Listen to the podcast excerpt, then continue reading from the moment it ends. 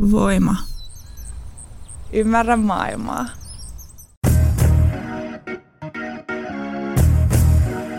Jälkipelit, jalkapallon paras osuus. Podcast kaikille, jotka puhuvat paremmin kuin pelaavat.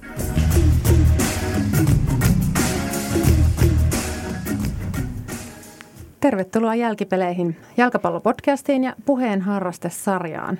Minä olen Kaisu Tervonen ja studiossa tänään on peli- ja podcast-toverini Johanna Kultajalka-Ruohonen. Oi, terve. Sekä toinenkin harrastajalkapalloilija, toimittaja ja futismutsi Veera Luoma-aho. Joo, jolle valitettavasti oma joukkue ei ole antanut tuollaista En tiedä miksi. Täytyy myöntää, että tämä oli nyt kyllä Kaisulta henkilökohtainen kunniaosoitus, että en myöskään ole saanut tätä joukkueelta. Mä yritän, että ehkä tämä on semmoinen itseään toteuttava profetia, koska tänään on matsi. Mm-hmm. Toivotaan näin. Aloitetaan taas lämmittelykysymyksillä. Johanna, kerro sä ekaksi, että mitä urheilua sä harrastit lapsena vai harrastitko urheilua? Um, no mä harrastin erilaisia urheilulajeja, uh, enimmäkseen tämmöisiä niin kuin yksilö lajeja, mutta mut en mitenkään niin kuin hirveän vakavasti. Et teatteri oli mun juttu. Sitä okay. mä tein. Se ei ole Johanna urheilua. niin mä jatkoin siitä okay. niin kuin aiheesta eteenpäin. Teatteri oli mun juttu, urheilu ei. Et okay. Sitten niin tämmöinen uh, vakavahenkinen, uh, kevytmielinen urheilu on tullut sitten vasta aikuisena. Okei. Okay. Entä Veera, sä oot siis sekä futismutsi että harrastajalkapalloilija ja sulla on muutenkin ilmeisesti aika moninainen suhde jalkapalloon. Kerro siitä. No, no joo, siis en mä tiedä, mikä mun suhde jalkapallo oikein, oikein varsinaisesti on, että mä oon kyllä aina ollut sitten kiinnostunut ja se on ollut musta kivaa, mutta en mä oikeastaan niinku tiennyt edes, että aikuisen voi aloittaa jalkapallon pelaamisen. Et en mä tiennyt, että se on mahdollista Jep. ennen kuin joku sitten pyysi mua mukaan aikanaan. Ja, ja sitten varmaan sitten siitä lähtien, kun on sitten itse pelannut futista, niin se suhde luonnollisesti on sitten niinku syventynyt tosi paljon. Että oon mä nyt aina katsonut niinku kisoja ja aina seurannut toki niinku EM, EM ja, ja, ja MM-kisoja ja ehkä vähän HJKtakin, mutta kyllähän se suhde niinku sen oman pelaamisen myötä muuttunut sitten ihan kokonaan. Aivan, semmoista romanssista vakavaksi suhteeksi. Mutta musta myöskin välillä tuntuu, että ei sillä niinku omalla pelaamisella ja tavallaan sillä niinku pelien katsomisella välttämättä hirveästi mitään yhteyttä. Että tavallaan, Valitettavasti. niin, että se mitä niinku me tehdään siellä kentällä, niin se on niinku yksi juttu ja sitten se pelien seuraaminen on niinku ihan, ihan toinen harrastus. No joo, se on ihan totta. Mutta kyllä musta tuntuu, että mä katson kuitenkin niitä pelejä tosi eri lailla kuin ennen. Et kyllä mä nykyään vähän ihmettelen, että mit, mitä mä niinku katoin aikaisemmin. Et, et, et, mitä mä, et, enhän mä ymmärtänyt ollenkaan niitä samoja asioita kuitenkaan ehkä, mitä mä nyt vaikka viimeisen viiden vuoden sisällä on oppinut ymmärtää paremmin. Joo, kyllä mä tunnistan ton. Että mä tunnistan ne kuitenkin samaksi lajiksi. kyllä. Tänään puhutaan junnufutiksesta, mikä on tietenkin aika iso juttu sekin jalkapallomaailmassa. Vuonna 2019 alaikäisiä jalkapalloharrastajia oli Suomessa lähes 105 000. Mä valitsin tämän 2019-luvun siksi, koska pandemiavuosina ne harrastajamäärät on vähän laskenut, niin tälleen tarkoitushakuisesti. Mutta tämä lukumäärä tarkoittaa, että myös aika moni vanhempi siellä futiskentän laidalla viihtyy – minkä takia Suomen palloliitto on koonnut aloittelevan futisjunun vanhemmalle tällaisen Futistartti-nimisen tietopaketin. Siinä todetaan myös, että jätä pelien ohjaaminen valmentajalle ja tuomitseminen tuomareille. Te olette varmaan käynyt katsoa jonkun verran junnufutista, että tuntuuko, että tämä ohjesääntö toteutuu siellä pelien laidalla? No valitettavasti kyllä niin kuin aika harvoin. Että täytyy sanoa, että se on kyllä niin kuin ihan kauheata kuunneltavaa se vanhempien huutelu. Että se on jotenkin niin kuin hyvin vaikeaa ihmisten niin kuin pitäytyä neuvomasta niitä lapsia, että mihin mm. niiden niin kuin kannattaisi mennä ja mitä niiden kannattaisi tehdä ja koska niiden kannattaisi syöttää ja koska niiden kannattaisi kuljettaa. Ja no joo, ylipäänsä, että pitääkö edes tuommoisessa niin junnufutiksessa välttämättä niin kuin kannustaa niitä maaleja, vaan niin kuin jotain ihan muuta, niin se on sitten taas eri keskustelussa. Aivan. Mulla on aika hyvin, niin kuin, mä, ne joukkueet, missä mun lapsi on pelannut, niin mä sitten taas olen jotenkin välttynyt siltä tosi paljon. Et en mä kyllä ole niin kuin mitenkään ihan jokaista peliä aina ollut siellä katsomassa, mutta että, tota, että aiemmin se on kyllä ollut niin kuin tosi selvää, että saa vaan kannustaa tai saa sanoa vaan hyvä ja siitä on pidetty Joo. musta aika hyvin kiinni. Meillä on aika hauska jengi silloin, kun mun esikoinen pelasi e- e- ekaa kertaa jalkapalloa. Se lopetti jossain vaiheessa, aloitti taas. Niin, niin sitten kun se lopetti, niin mä, mulla tuli vähän niin kuin ikävä niitä muita vanhempia, että niihin oli ehtinyt tutustua. Meillä oli semmoinen parhaiten brändätty vanhempien mokkapalakahvila koskaan. Se oli just joku graafikko ja joku brand manager-tyyppiset vanhemmat, jotka me oltiin perustettu sellainen kahvila hiekkahousu ja sillä oli kaikki omat logot ja systeemit ja se oli aika hauskaa. Tietty ongelma oli se, että, että ehkä just jotkut vanhempi taustaiset, vaikka apuvalmentajat ja muut, ne ei aina ihan ymmärtänyt, mitä lapset mm. osaa, mitä lapset tajuu, että jos siellä huudetaan, että nousen, nousen, nousen, niin sellainen seitsemänvuotias ei välttämättä vielä taju, että mihin pitää no, nousta. Tai, että ne saattaa kyllä. olla ihan super yksinkertaisia asioita, mitä ne lapset ei kerta kaikkea tajuu ja kaikille vanhemmille ei ehkä ihan siihen ollut ymmärrystä. Että Joo. Se, se, siihen mä kyllä törmäsin. Mulla oli kyllä niin kuin suuri työ itse opetella olemaan huutamatta. Ja, ja mun esikoinen silloin, kun hän pelasi, niin siis mä en saanut edes kannustaa. Et mm. siis mun piti olla niinku täydellisen hiljaa siellä kentän laidalla, mihin mä en koskaan pystynyt. Mutta tota... Mut siis tämä neuvo tuli, tai ohje tuli nimenomaan häneltä, ei valmentajalta. mä, en, mä en saanut erikseen tota hiljaisuuskorttia vaan valmentajalta, että lapsi kielsi mua huutamasta. Mutta tota, semmoisen mä kyllä niin kuin pidätin itselläni niin kuin kannustushuutona. Se niin kuin itseni kanssa pääsin kompromissiin, että mä sain sanoa mennään, mennään. Sitten kun oli niin kuin hyökkäystilanne käynnissä, niin mä sain sanoa, että mennään. Että se oli niin kuin kannustamista ilman, että se oli liian neuvovaa. Hyvä. Mä, mä oon käynyt katsomassa sellaisen Junnu joukkueen matseja, jossa oli ihan sääntönä, että ei saa muuta sanoa kuin, niin kuin hyvä, hyvä, jotain kannustavaa, Joo. mikä tarkoitti, että me siellä viittilöitiin kauheasti siellä kentän laidalla, kun yritettiin näyttää, että älä anna sivurajaa sinne omaan päähän ylös, ylös. Siinä oli monimutkaiset käsimerkit käytössä. Kyllä.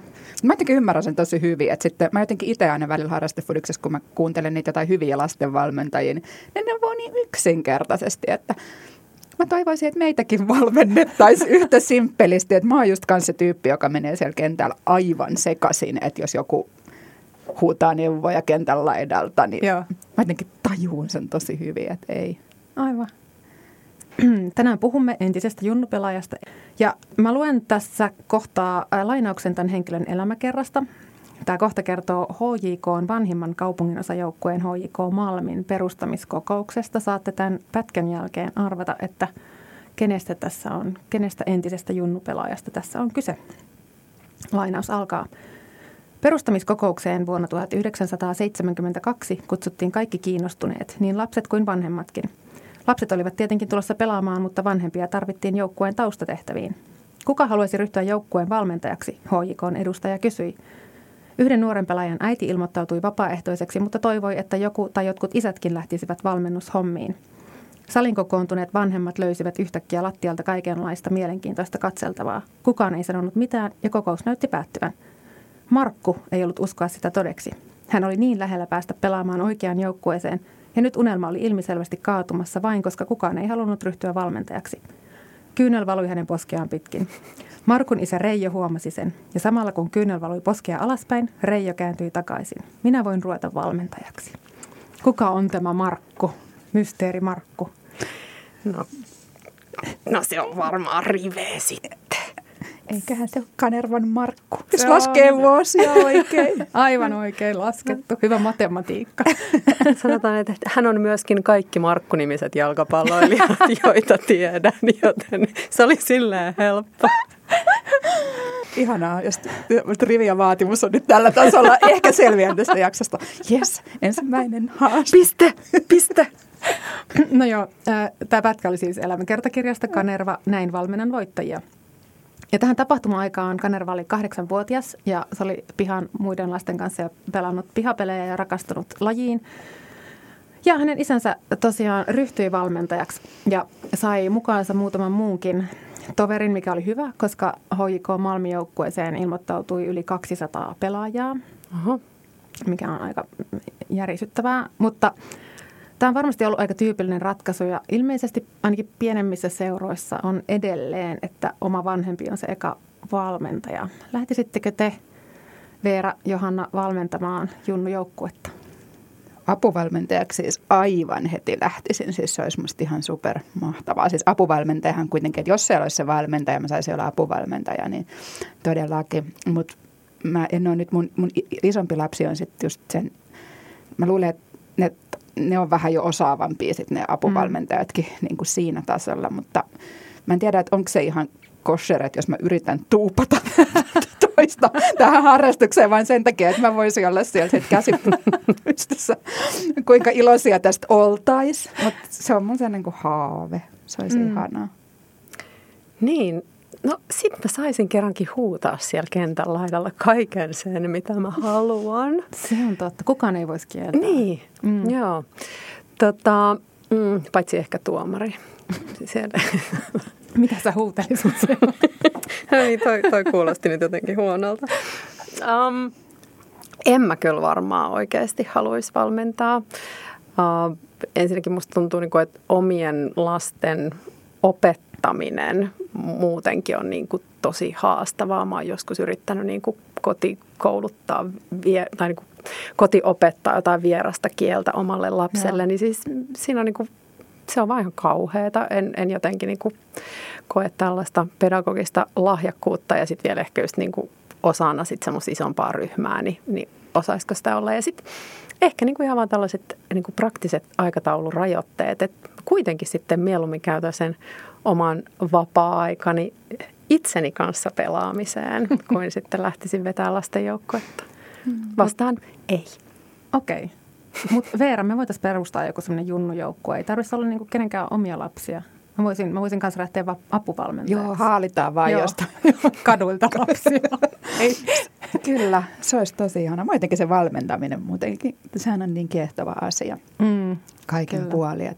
Kai sehän ta- niille apuvalmentajillekin tarjotaan ainakin noissa isommissa seuroissa. Palloliitto tarjoaa jotain koulutuksia ja niin edelleen, niin mä olisin siellä heti eturivissä tosi innokkaan. Kyllä se on. No sanotaan näin, että jos tässä käy tällainen niin kuin ikäihmisen polvi- tai nilkka-onnettomuus, että se pelaaminenhan voi loppua yllättäen, niin, niin sitten mm. kyllä. Sehän on monen Mä tuun sitten sinne pelaajan. teidän joukkueeseen lohkaannuttua. Niin. Mutta ihan Markkukin teki, että se jatko pelaajauralta valmentajaksi. Että ihan, että mä markuttelen häntä tässä. Mutta joo, tota, tässä samaisessa elämäkerrassaan Kanerva sanoo myös, että kun tyttäreni kävi pianotunneilla, niin hänen opettajansa oli pätevä. Ei sinne oltu palkattu puolituttua, joka oli joskus vähän soittanut. Eli no teillä on sentään vähän kokemusta pelaamisesta, mutta tällä Markun isällä Reijalla ei tosiaan ollut mitään varsinaista peli- tai valmennuskokemusta. Että se lähti hommaan aika kylmiltään. Ja hän oli siis varsinaiselta ammatiltaan Etolan myyjä. Ja nyt tämmöinen tosi olennainen kysymys. Arvaatteko tästä vihjeestä, että minkä olennaisen varusteen Reija sai työpaikkansa kautta pojalleen hommattua? Onko, onko Etola tuttu? Joo. Ei, mä en tiedä Etolasta muuta kuin niitä ämpäreitä. Ämpäri. Miten se liittyy? Vahakangas, liina. Muovituole ja no, pallo. Joo, kaikki tosi, tosi hyviä arvauksia, tosi lähelle. Mä haluaisin antaa pisteitä näistä. Mutta siis futiskengät. Oho. Ja Etola tunnettiin varsinkin silloin niin kuin ku, kumituotteistaan. Eli ja nämä kengät joo. oli kumiset kengät. kumiset pelikengät. Ilmeisesti okay. kangasta, mutta siis osittain, mutta päällä kumia. Mutta siis nyt on pakko, siis et, oliko ne niinku oikeasti kuitenkin kumiset futiskengät vai Joo. siis oliko se jotkut niinku kumpparit jalassa? Sori, tarkennan. Jalkapallokengät. Siis Semmoisia valmistettiin. Joo, ilmeisesti. Jännä. Wow. Joo, kyllä. Sinänsä tämmöisiin niin kuin sateisiin Suomen olosuhteisiin niin kuulostaa ah, ihan kätevältä. Totta muuten. Tota, ja mä mietin, että onko tämä varusteasia myös vähän ehkä näissä elämäkerroissa vähän tapa korostaa sellaista ennen joka aamu hiirettiin 15 kilsaa kouluun ja niin kuin mm. vaatimattomat lähtökohdat. Ja mä kaivelin Slaattanin elämäkerrasta kohdan, jossa hän kuvailee omia junnuaikojen nappiksiaan näin.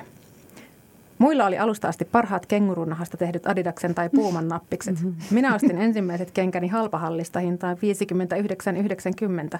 Sellaiset nappikset, jotka olivat korissa siinä tomaattien ja muiden vihannesten vieressä. Kun mun vanhempi lapsi, kun oli, sitä, oli ensimmäisellä tämmöisellä niin kuin HJK-kesäleirillä, mitä on. Että siellä alkoi niin kuin foodis silleen, että se oli HJK on tämmöisellä viikon mittaisella Joo. leirillä, missä monet lapset on niin kuin päiväleirillä, missä pelataan foodista. Ja oli ihan mahtavasti järjestetty ja tälleen. Ja se oli silloin vasta joku neljänvuotias, niin siellä oli niin kuin tytöt ja pojat samassa, miten se nykyäänkin tietty jatkuu vähän pidemmälle kuin ennen, mutta tota, sitten mun, mun puoliso vaan niin kuin hermostui siitä, että – että tota, siis kaikilla pojilla, niillä ihan pienillä, ne oli niin kuin täydellisesti varustettuja. Että ne oli siellä, niillä oli täydellinen, ne oli just ne täydelliset mini, no ei nyt slatanit, jos latanille ei kerran ollut heti niin hienot varusteet, mutta sellainen täydellisiä pikkuhuuhkajia seisoi siellä Aivan. niin kuin rivissä. Ja sitten siellä oli tytöt, joille ei ollut nappiksia ja niillä oli ne Hello Kitty-lenkkarit ja Aivan. niin edelleen. Et niistä ei sitten, että jotenkin vanhemmat ei ollut sitä ajatellut, että Mm. kannattaa vielä tähän panostaa. Aivan. Se oli jotenkin jännittävä se ero jo siinä vaiheessa. Kyllä. Mm. Pak- äh, äh, tuli mieleen muisto siskon lapsi. Tyttö meni ensimmäisiin jalkapallotreeneihinsä ja vaati, että saa laittaa semmoisen tutun päälle. Se oli musta ihana, että sillä oli pienet nappikset vanhemmilta sisaruksilta jääneet ja sitten se tutu. Se oli musta upea yhdistelmä. Voisi harkita tällaista. Joo, siinä voisi kyllä pelata edelleen. Tota, niin, tämän kenkäasian kautta mietin sitäkin, että onko futis itse asiassa ollenkaan halpa lajista. Usein juhlitaan vähän semmoisena demokraattisena, kaikki voi harrastaa, ei tarvitse paljon, mutta onko näin? Siinä on kaiken maailman vakuutukset ja kenttämaksut ja lisenssit, mitä ikinä. No siis ei se kyllä tuollaisena niin kuin tavallaan ohjattuna harrastuksena Suomessa, niin eihän se sen edullisempi juuri ole kuin mikään muukaan lasten harrastus. Mm. Varmaan tietysti niin kuin ajatus siitä, että se on, se on halpaa, että tavallaan että se ikään kuin voisit pelata sitä ilman mm, sitä joukkueorganisaatiota siinä ympärillä, mutta harva sitten kuitenkaan sitä sillä tavalla harrastaa. Mm. Joo, on se, on se mun mielestä kyllä aika kallista.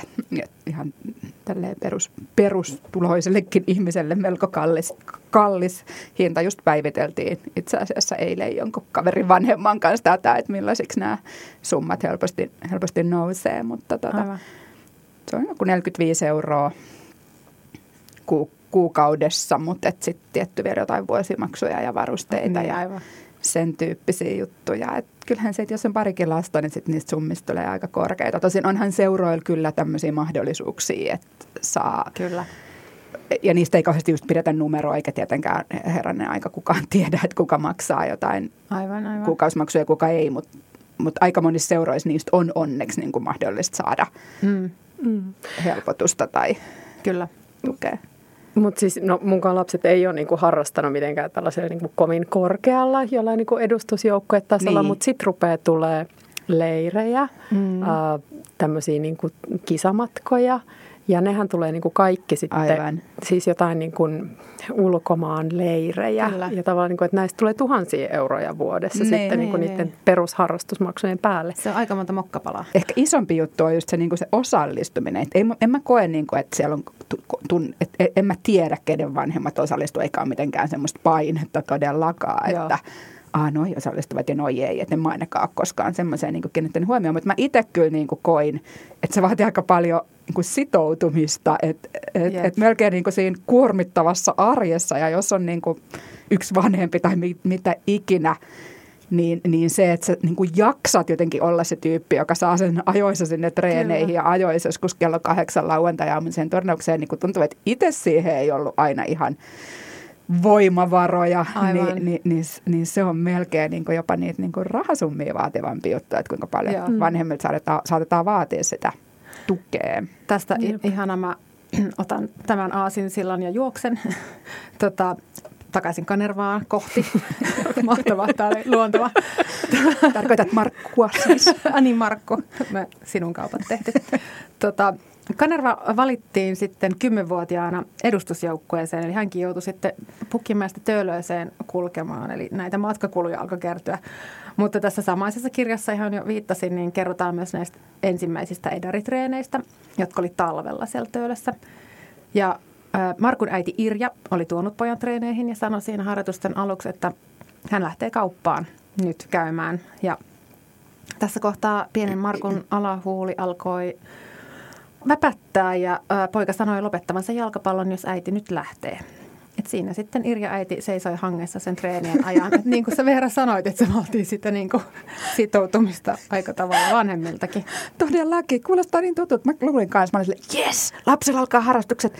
Mä oon siellä suurin piirtein lenkkikamat valmiina sille, että mä kuvittelen, että mä vedän jonkun lenkin, teen jonkun jumpan siellä. Ei, kyllä todellakaan. Siellä on sitten vuosikausi seisoskeltu siellä kentän laidalla, eikä todellakaan vaan dropattu sitä lasta jonnekin ammattivalmentajan Aivan hoiviin.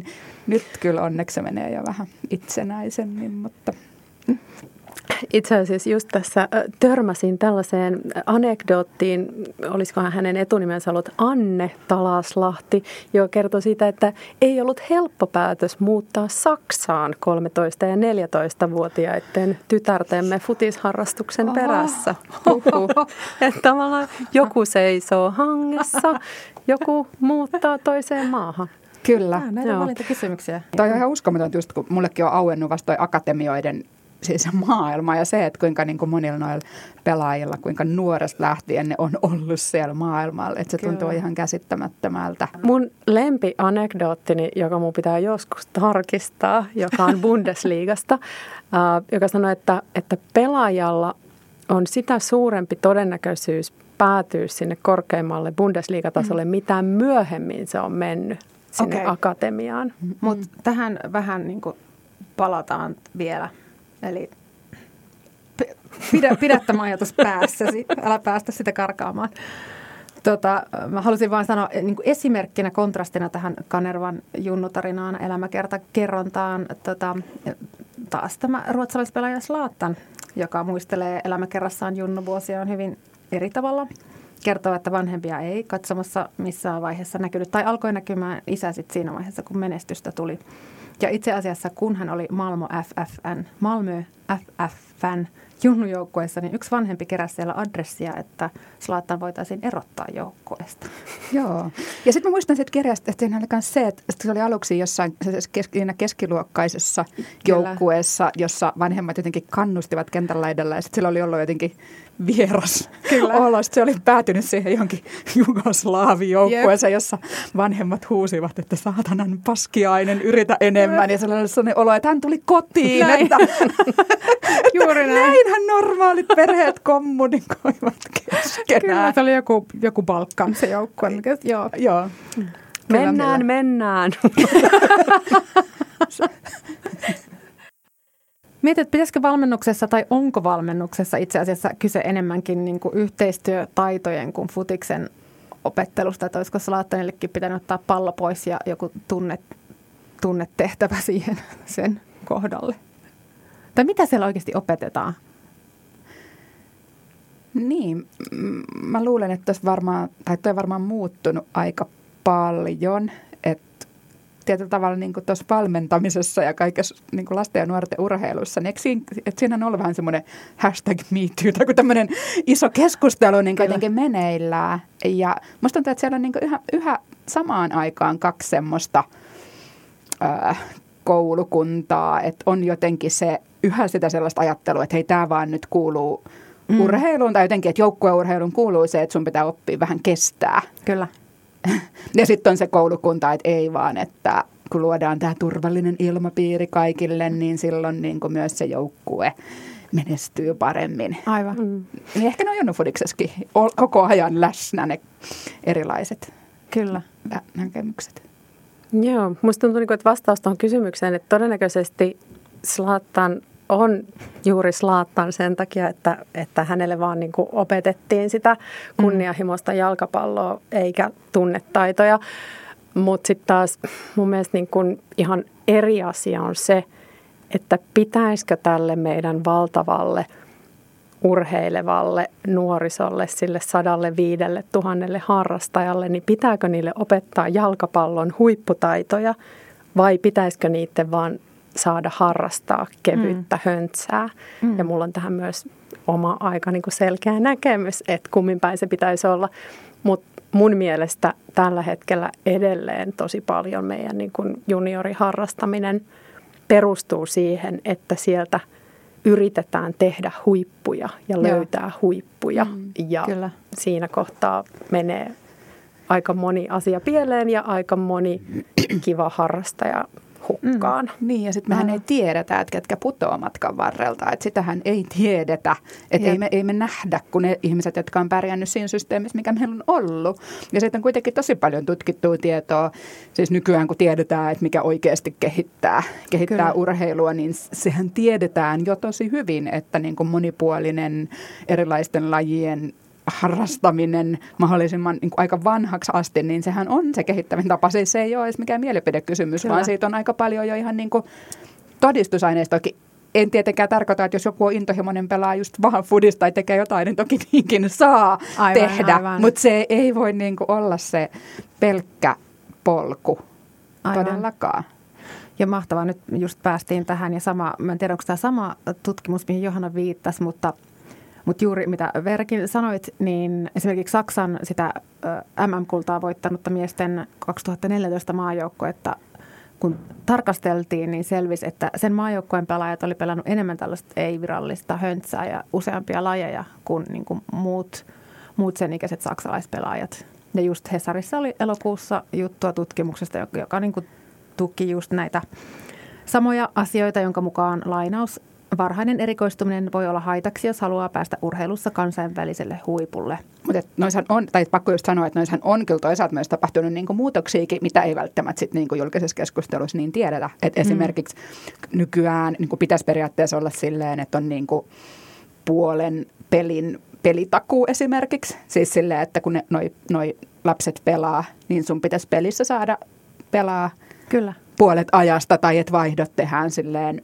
silleen ettei ketään vaan niin kuin oteta vaihtoon se jonkun huonon pelisuorituksen takia. Ja Aivan. kyllä tämmöisiä on niin kuin jo otettu huomioon. Mutta kyllähän niin kuin yhäkin ja sitten just esimerkiksi ikä, sehän on nyt ihan tämmöinen klassikkoaihe, että kuinka niin kuin, ö, se vääristää tosi huonolla tavalla, että kun lapset on niin eri, erilaisia, että olet sä alkuvuodesta syntynyt vai loppuvuodesta syntynyt, niin sehän näkyy täysin kaikessa niin kuin tilastoissa, että niillä mm. vuodesta syntyneillä menee paremmin, koska ne on sitten ollut pienenä ikäsi, muita edellä ja ne on niin kuin siksi sitten ikään kuin päässyt siihen putkeen. Eli sehän sitten tarkoittaa, että niin kuin me tosi moni potentiaalinen lahjakkuus jää ö, nousematta kaikkeen loistoonsa. Kyllä, mm. kyllä.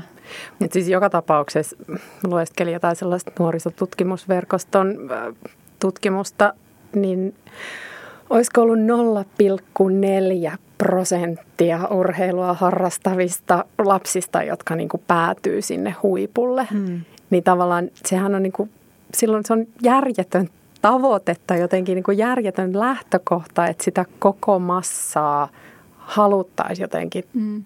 viedä Aivan. sinne huipulle. Että se on niin, kuin niin pieni joukko ja niin monen sattumavaraisen tekijän summa, Kyllä. että kuka sinne huipulle sitten lopulta menee. Kyllä. Että siihen massaan voisi niin kuin kohdistaa vähän toisenlaisia mm. tavoitteita. Niinpä. Aivan. Ja se oli jännä silloin, kun mä aloitin itse niin harrastefudiksen silloin viisi vuotta sitten, ja sit, kun mä en ollut niin kuin pelannut. Ja sitten sit tarkastelin niin kuin sitä joukkuelajia tosi niin kuin sosiologisesti vaan sieltä ulkoapäin käsiä, että ai tällaista meininkiä. Ja sen kyllä huomasi, niin kuin, että ihmisistä sen, että oliko niillä se oma – tausta, koska sieltä just sit tuli noita, että, että tähän nyt vaan kuuluu se, että huudetaan. Ja sitten mä just tosi paljon kelasin sitä, että, että mun esimerkiksi pitää sitten ilmeisesti vaan niinku kovettaa itse. Mä, mä jotenkin, että on tällaista niinku mentaalista harjoitusta, että, että mun pitäisi jotenkin niinku mentaalisesti kehittää itseäni, koska tähän joukkueurheiluunhan kuuluu se, että huutamista pitää kestää. Mm. No okei, tietyllä tavalla niin kuin, kyllähän huippuurheilijoita on valmennettu niin, että ne pystyy esimerkiksi vastustavan joukkueen kannattajien huutoja niin kuin sulkee ulkopuolelle ja tietyllä tavalla se on osa sitä, mutta eihän niin tollaista, että sitten mä vasta jossain vaiheessa, niin kun, kun mä olin ollut riittävästi siinä, mä tajusin, että eihän mun niin todellakaan tarvi ottaa näitä annettuna. Aivan, aivan. Että et, et, et, eihän aikuisten ihmisten elämään kuulu huutaminen. Aivan. Mm. Ja, ja, ja se, että, että joku tuommoinen väite tulee jostain sieltä niin kuin, ö, parin vuosikymmenen takaisesta jostain junnuurheilun maailmasta ja se sitten otetaan joksikin semmoiseksi niin periaatteeksi, johon sitten vaan kaikkeen pitää oppia, niin sehän on itse asiassa niin kuin aivan naurettava on ajatus. Aivan hullua. inhottaa muutenkin se, jos niin kuin sillä jalkapallokulttuurilla perustellaan semmoista niin kuin tosi myrkyllistä käyttäytymistapaa. Me ollaan joskus harrastejoukkueena odotettu omaa matsia ja katsottu, kun siinä jotkut äijä oletetut pelaa omaa harrastesarjan matsiaan. Ja sitten joku joukkue, jäsenet huutelivat toisilleen niin kuin todella törkeitä. Että ne kiros toisilleen ja niin kuin kyselivät, että mitä vittua, että mikä niin kuin vituratkaisu toikin oli. Ja me, me ollaan siellä niin kuin laidalla mm. huulipyöreänä, että, että meillä olisi iso niin kuin sellainen joukkuekokous tuollaisen jälkeen ja keskustelu, että mikä tässä nyt meni pieleen. että miten tällä lailla kommunikoitiin. Musta on ihanaa. Tosi mun täytyy sanoa, että myöskin niin kuin toinen tällainen esimerkki, mitä näkee jonkun verran niin kuin meidän harrastetasolla, on, on tämmöiset niin kuin huutavat miesvalmentajat, mm. mitä mm. naisjoukkueet hankkii itselleen. Joo. Ja sitä, että jos se on sun omaa vapaa-aikaa, ja sä maksat siitä ja sä, sä meet sitten tekemään sitä. Ja sit sä haluat, että siellä kentän laidalla huutaa joku mennä, mies. Mennä, mennä, mennä, Vihasena, mitä sä Johanna siellä teet? Onko siellä? Joo, herra Jumala. Ja niin kuin, että ei Jeesus. Että niin kuin, en, en maksa sellaisesta harrastuksesta ja meillä ei ole valmentajaa ja mä luulen, että tämä nauha saattoi mennä puhki tästä äskeisestä imitaatiosta, vaikka yritin siirtyä kauemmas mikrofonista. Anteeksi siitä. Joo. Ai, ai, Mut, no niin, vielä, vielä kerran Markkuun. ai niin, Markku. Markku. Vedetään Markku niin. tähän soppaan mukaan. Ihan vaan, että saatettaisiin tämä hänen junioritarinansa loppuun. Kerrottakoon, että 18-vuotiaana Kanerva nostettiin HJK miesten edustusjoukkueen rinkiin. Ja hän oli ainoana HJK Malmin pelaajana käynyt läpi koko, koko sen niin kuin junnuputken kahdeksanvuotiaasta asti tähän miesten edustusjoukkueeseen. Ja se nyt kertoo just siitä, että, että aika harva sitten sinne huipulle pääsee. Hän meni sitten Velmaan joukkueeseen asti. Sellainen oli Markun keissi tällä se kertaa. päättynyt vielä siihenkään. niin, olemme kuulleet hänestä sen jälkeenkin. no niin. No niin, jäljellä on enää siis podcastin viimeinen osuus, jota leikkisesti kutsumme yleisökysymykseksi. Minkä ikäisenä jalkapallo kannattaa aloittaa? Tähän on helppo. Vastakysymys, kenen näkökulmasta minkä ikäisenä kannattaa aloittaa? Mä oon itse mm. sitä mieltä, että se kannattaa aloittaa 37-vuotiaana. Mä oon aika lailla samoilla linjoilla Mutta tota, sen voi aloittaa ihan minkä ikäisenä, ikäisen tahansa. Et se on aika hauskaa, että nyt on noita kaikki iltapäiväkerhoja noissa kouluissa, jos voi kans pelata hmm. koulun jälkeen. Vastaan, että oikea vastausta ei ole. Niin, ehkä, ehkä just niin päin, että, että ei ainakaan ole liian myöhäistä ikää mm. aloittaa itsekin, kun kuulun niihin aikuisina aloittaneisiin. Toki siis harmittaa, että en ole aloittanut aiemmin, koska Todellakin. olisin parempi. Kyllä, Eli sinänsä niin kuin mielestäni oma, oma tilanne ei ole sillä tavalla ideaali. Mutta ehkä kuitenkin sitä toivoisi, että just sellaisen niin kuin kevyen harrastamisen voisi aloittaa minkä ikäisenä vaan ja myöhemmin kuin nykyään. Että tavallaan mm. ei tarvitsisi mennä neljä-viisivuotiaana siihen putkeen sisälle ja sitten edetä niitä portaita pitkin, vaan hmm. olisi vaikka 15-vuotiaille tytöille hmm, höntsäsarjoja, mihin ne vois mennä. Ja mik, miksi sanon tämän esimerkkinä on, että eräs ystävän lapsi, joka lopetti erittäin tavoitteellisen voimistelun hmm. 14-15-vuotiaana ja ajatteli, että hän voisi vaikka mennä pelaa jalkapalloa, niin hän ei päässyt mihinkään. Ei ollut jalkapallojoukkuetta, mihin hän olisi voinut mennä pelaamaan, koska hän oli sitten niin vanha ja ei ollut mm. pelannut aiemmin. Niin pähkähulluutta. Aivan. Sitä itse kyllä on enemmän just semmoisen ohjelmattomuuden kannattaja ja kyllä. toivoisi, että se tietty ohjelmattomuus jatkuisi lapsille niin, kuin niin myöhään kuin, kuin mahdollista. Kuitenkaan en mä niin kuin ainakaan omille lapsille niin just tavoitteena ei ole mikään ammattilaisura, vaan se, että ne olisi niin kuin eri asioista innostuneita ja liikkuvia ja onnellisia. Ja koko juttu kanssa rakentaa toki niiden, niiden tavoitteiden varaan.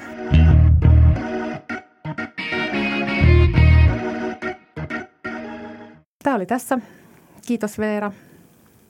Kiitos Johanna. Kiitos äiti, kun kuuntelit.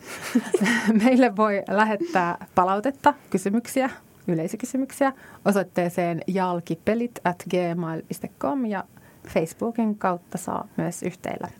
Moikka! Moikka! Moi.